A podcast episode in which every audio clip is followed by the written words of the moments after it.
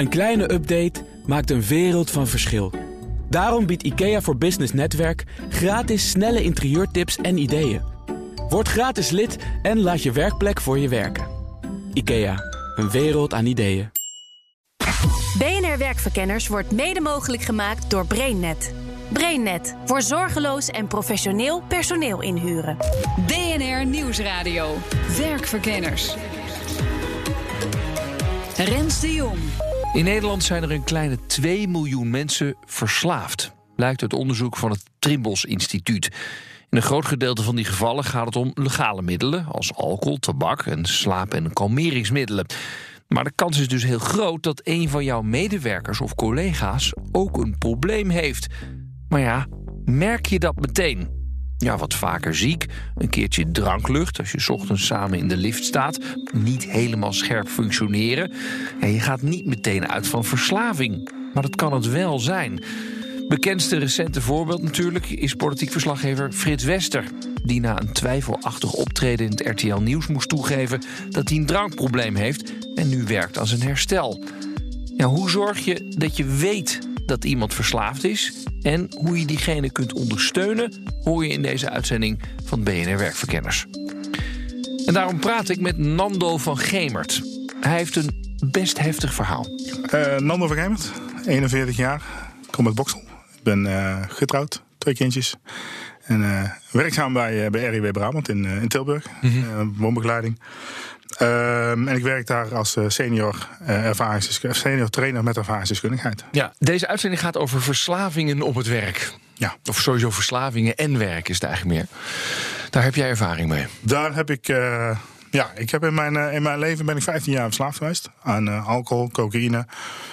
Eigenlijk meer vluchten, op de vlucht geweest, zo moet je het zien. En de laatste jaren, de laatste 11 jaar, ben ik gelukkig clean en nuchter van alle middelen. Maar ik heb wel die afgelopen jaren, uh, de 15 jaar daarvoor, of de jaren daarvoor, die 15 jaar behoorlijk uh, aan de middelen gezeten. Wat voor werk deed je? Ik ben ooit begonnen als, als hulpmonteur, als, in de installatietechniek, verwarming, CV. en daarna ben ik doorgegroeid naar servicecoördinator. Van servicecoördinator naar werkvoorbereider. In de installatietechniek ook, dus projecten voorbereiden, bouwprojecten. Om vervolgens op een gegeven moment tot de conclusie te komen dat het allemaal niet niet goed ging. Nou ja, werkvoorbereider, dat is, dat is volgens mij uh, hartstikke uh, systematisch en, en, en, werk waar je hoofd bij moet houden. Juist. En ondertussen gebruikte jij gewoon. Maar hoeveel, hoeveel gram kook gebruikte jij per dag? Hoeveel dronk je per dag? Nou, het was meer hoeveel geld had ik. Ja. Mijn, mijn, mijn gebruik ja, was afhankelijk van de financiën die ik had. Um, maar goed, een werkvoorbereider verdient niet slecht volgens mij. Nee, nee, maar het ging ook wel aardig op. En ik zal je sterker vertellen, ik woonde op dat moment samen uh, met mijn ex-vriendin, gelukkig, voor haar ook, op dat moment. Maar allebei de salarissen gingen daar ook aan op. Ja. Ik ging, maakte allebei de salarissen op. Dus het, het, het destructieve van heel die verslaving... die zat zowel op het werk als ook in het gezin. Want, of in het gezin, in, in de thuissituatie. Maar even, dus jij werkt en gebruikt dus uh, uh, grammen kook per dag. Ja, zeker weten. Ja, toch? Ja, meerdere, meerdere. Drinkt daar ook nog bij? Drink daar ook nog minimaal een krat bier per dag, ja. ja. Hoe, hoe kun je dan functioneren? Niet. Overleven, dat kun je. Ik kon overleven. Ik omschrijf, omschrijf zo'n dag overleven dan. Nou ja, proberen om sowieso te beginnen met op tijd je werk te zijn. Weet je, ik lag s'avonds meestal tussen twee en drie lag s'nachts in bed. Uh, dan was de drank op, de kook was uitgewerkt of redelijk uitgewerkt. En dan ging ik naar, uh, ging ik naar, dan ging ik naar bed. S'morgens proberen op tijd op je werk te zijn, wat altijd maar net aan was, wat, net, wat ik maar net haalde. En vervolgens ben ik op het werk. En dan proberen echt wel maximaal te geven. Dat is wel wat ik altijd geleerd heb. Is gewoon wel keihard werken. Ja. Maar je bent er met je hoofd niet bij. Maar je zegt het is overleven dan op Overleven. Het is echt proberen. Weet je, ik, ik, deed ook technische tekeningen maken. Ik weet niet of je een bouwkundige tekening hebt gezien. Ja. Alle details die erop staan. Ja. Mijn taak was mede om te zorgen dat ook die details meegenomen werden op de nieuwe tekening. Maar je, ben je... Totaal niet gezien. Ik sloeg dingen over, fouten maken. Functioneren was er, was er niet meer bij. Nee. Nee, op een gegeven moment. Hoe, hoe, lang, heeft dat, hoe lang heb je dat kunnen volhouden dan? Dat heb ik toch wel een aantal jaren volgehouden. Jaar, vier, Jaren? Vijf. Ja, ja. Dus je, echt... Ik was ook niet heel slecht in, in hetgene wat ik deed. Alleen uh, de details, ook voor detail had ik niet. Dat ging ook niet. En um, heb je, ik vraag me dan af, denk je dan af en toe van dit kan gewoon niet meer? Of is dat, gaat, komt dat niet in je op? Uh, nou, ik werd, ik werd steeds ongelukkiger, want ik kreeg heel veel kritiek over hetgeen wat ik niet, dat ik niet presteerde. Mhm. En vervol- wat er vervolgens gebeurde, is dat, dat die kritiek die je krijgt, het niet functioneren, wordt een bodem om weer op te gaan gebruiken. Dus ik ga, liep continu liep ik in een vangnet eh, met mezelf. Je krijgt een uitbranden van de baas. Van voelt je, voelt je nog slechter qua zelfvertrouwen. Ja, op een gegeven moment, mijn baas was ook mijn vader. Ze was nog eens extra eh, een saillant, zeg maar. Dus eh, die heeft me ook geprobeerd het hand boven het hoofd te houden. Maar op een gegeven moment ging dat ook niet meer. Eh, toen ben ik daar ook weggegaan en toen ben ik maar in de horeca gaan werken. En met een alcoholverslaving in de horeca achter de bar. Is niet echt een goede combinatie. En dan kreeg ik na negen maanden kreeg ik al de vraag of ik een alcoholprobleem had. En daar had ik zelf nog nooit over nagedacht. En toen zei... eh, toen Sorry, heel even. Ja. Je, je drinkt een krat bier per dag. Ja. Snuift meerdere grammen kook per dag. En als iemand aan jou vraagt: God, heb je een alcoholprobleem? Zeg je: Nou, God, er nog nooit over nagedacht. Nee, Zo, nee. het- Even voor mij, dat die valt, periode valt moeilijk te rijmen voor Ja, mij. nee, maar in die periode nog niet. Dat kwam, dat kwam veel later. Ja, ja, dat kwam veel later pas toen. Eigenlijk vanaf die vraag van die, die, vrouw, die vrouw die daar stelde toen de tijd. Gek genoeg was daar nog een verre familie van me ook nog. Eh, zij stelde die vraag en toen ben ik eigenlijk pas goed over na gaan denken. Mhm. En vervolgens ben ik weer ben ik uit de horeca gegaan en ben ik in een showroom voor sanitair gaan werken als binnendienstverkoper. En toen begon het wel te dagen van ja, dit kan ik niet blijven doen. Ja, dit is het verhaal vanuit het perspectief van een werknemer.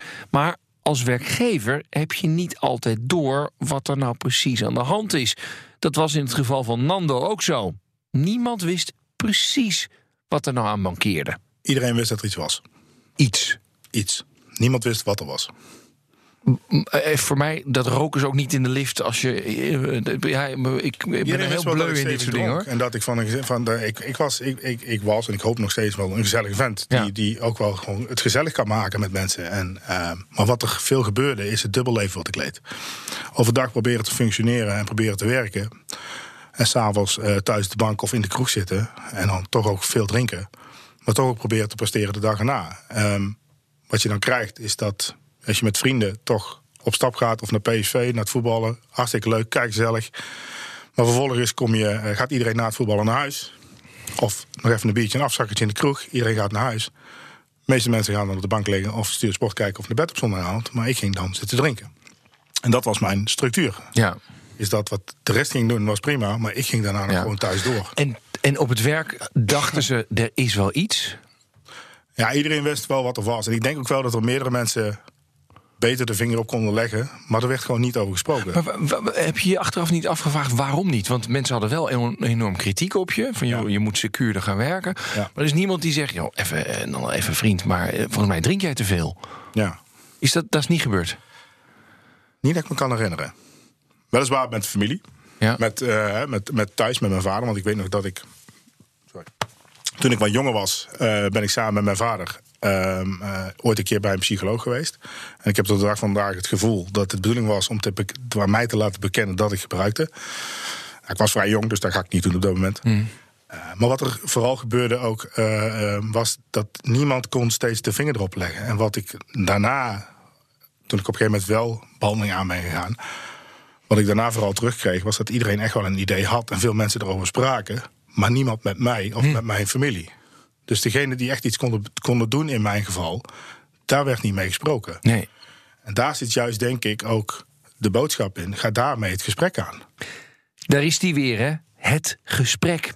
Ik sprak erover met Maddy Blokland, adviseur alcohol, drugs en medicijnbeleid bij het Trimbos Instituut. En dan gaat het vooral over preventie. Dus hopelijk voordat de problemen zich zo hoog opstapelen als bij Nando. Stel je voor, iemand wordt gesnapt met het blowen van een joint, eh, weet ik veel, Ja. eh, buiten. Ja. Ik kan me er niks bij voorstellen, maar dat, Dat gebeurt, Dat hoor. gebeurt, ja. Ja. Ehm, en dan? Ehm, ja, wat, dat ligt eraan wat je in je beleid vast gaat stellen. Maar veelal is het zo dat je dan zegt: Oké, je bent nu onder invloed. Ik heb geconstateerd dat jij een joint staat te roken. Je gaat nu naar huis. Ehm, je neemt een verlofdag op. Morgen kom je terug en hebben we een gesprek erover. Mhm. Ja. Dus dan kost het je een vrije dag. Ja, en Ja. dan een waarschuwing en et cetera. Nou, ja, ja, dan, ja, eh, ja. ja. E- Even over, ehm, dat, is, dat is het beleid, hè? Dat, Mhm, Maar je hebt natuurlijk ook individuele gevallen. Ik heb met een ervaringsdeskundige gesproken, met. Nando. En eh, die gaf mij aan van, ja, mensen denken wel, er is iets... Maar kunnen daar de vinger niet op leggen. Ja. Kom je dat veel voor? Kom je dat veel tegen? Uh, kijk, het aantal verslaafden uh, binnen bedrijven is niet zo heel erg groot. En wat er vaak met mensen die verslaafd zijn aan alcohol of drugs, vaak nog wel kunnen functioneren. Dus dat zie je soms niet eens op de werkplek, maar je hebt wel het idee er is iets aan de hand. -hmm.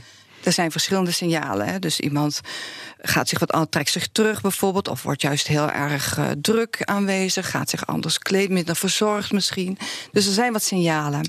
Het rare is, want uh, wat ook heel erg belangrijk is in het beleid, is of het juridisch juist is wat je doet als werkgever. Dus juridisch mag je niet eens vragen: heb je alcohol gebruikt of drugs gebruikt? Juridisch. In ieder geval mag je het niet in het personeelsdossier verwerken van hij is onder invloed van alcohol. Oh. Wow. Dat is in verband met de AVG.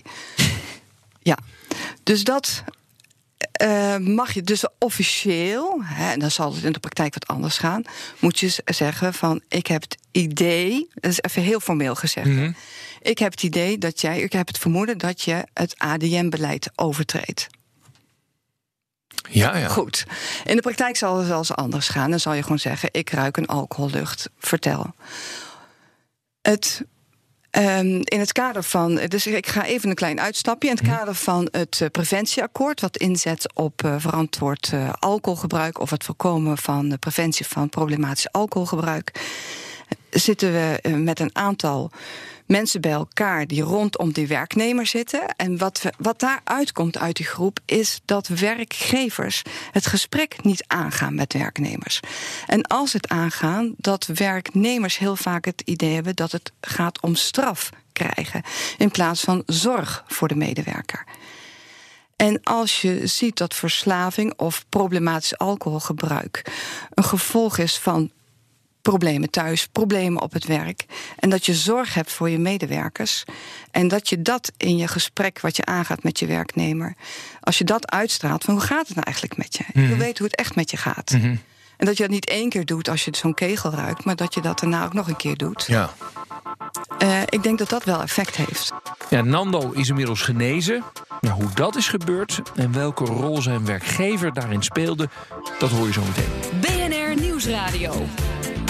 BNR Werkverkenners. Deze werkverkenners gaat over verslaving.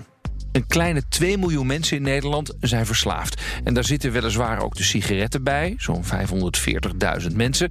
Maar het gaat ook om hele grote andere aantallen. Uh, alcohol, 480.000. Cocaïne, 27.000. Medicijnen, 600.000.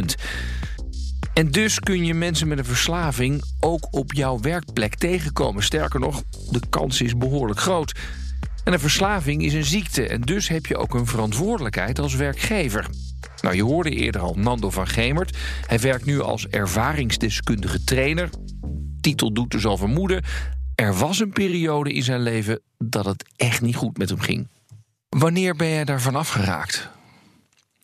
Uh, wanneer, wanneer, was Precies het? Precies datum 19 mei 2008. Oh. Precies de dag. Ik heb me op 17 mei 2008 heb ik me aangemeld in de verslavingskliniek. En wat was de druppel dat je dat ging doen? Uh, de, eerste, de laatste jaren van mijn verslaving me letterlijk in slaap huilen. Niet wetende waar ik terecht kon komen. De reguliere hulpverlening had, kreeg geen, uh, niet de hulp die ik zocht. Tot ik op een gegeven moment op een website zat te kijken en ik hier in Amsterdam uh, bij een organisatie terecht kwam. Die had een kliniek in Engeland. Uh, was een privékliniek. Mm -hmm. um, en ik kreeg die ochtend op 17 mei een appje van me, of een appje, dat was een sms'je toen nog, van mijn vader. En die zei: Jongen, ik, we hebben nou zoveel geprobeerd. Ik, ik weet niet wat ik nog moet doen om jou te helpen. Maar het is klaar. Je bent me zo niet meer. En dat, dat, ik voel het nou nog. Ik voel het nou nog. En dat berichtje uh, maakte bij mij zoveel los dat ik dacht: van ja, maar wacht even. Ik ben al vrienden kwijt. Ik ben mijn, mijn, mijn relatie kwijt. Mijn banen kan ik niet houden. Uh, ik heb zoveel problemen om zelfs mezelf staande te houden. Nu moet er iets gebeuren. En ik heb die kliniek gebeld. Op zaterdagmorgen, 9 uur. Smiddags om drie uur zat ik daar. Ik heb uh, anderhalf uur zitten huilen als een klein kind. En wat het verschil was tussen de hulpverlening...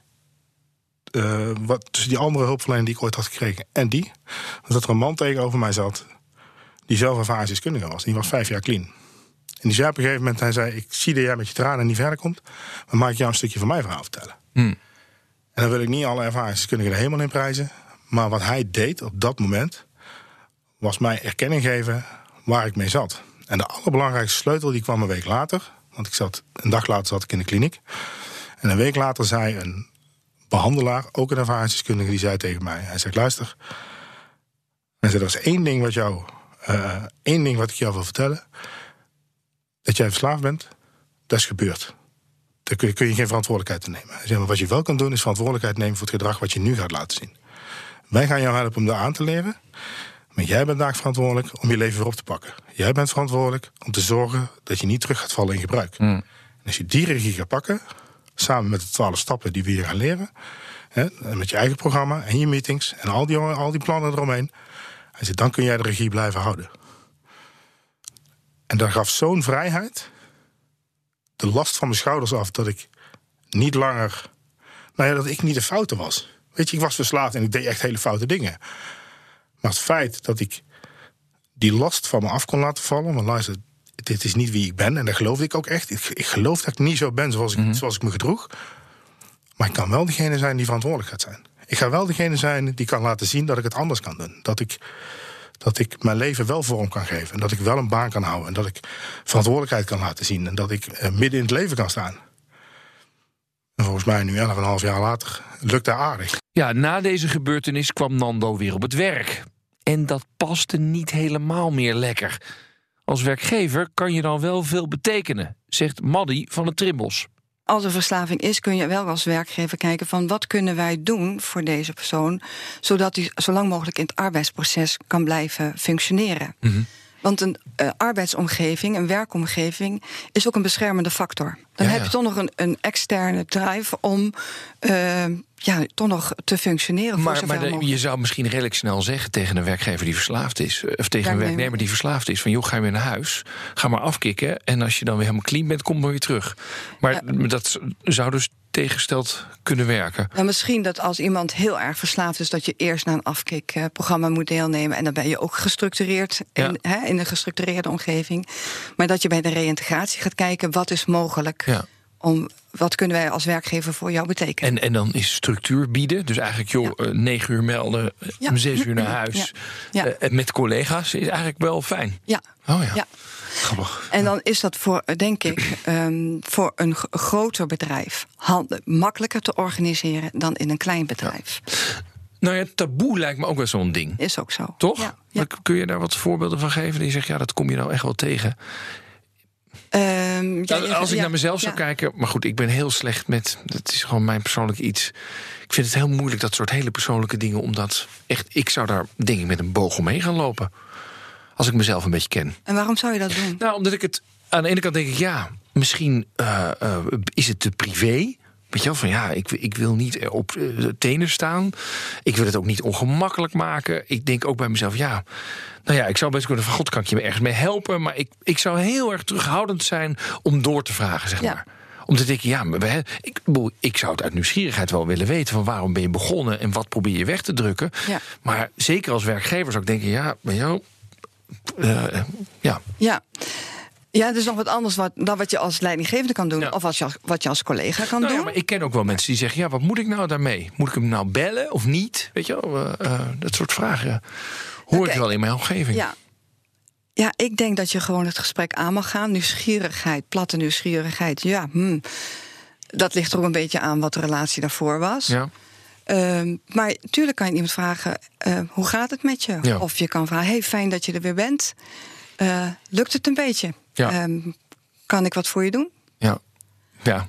het is gewoon een heel logisch menselijk Ja, gedrag. eigenlijk- Ja, ja, eigenlijk wel. Ja, ja, ik snap het wel. Maar toch is dat taboe er dan, taboe denk is ik wel, zeker. toch? Ja, ik ben vast en zeker niet de enige.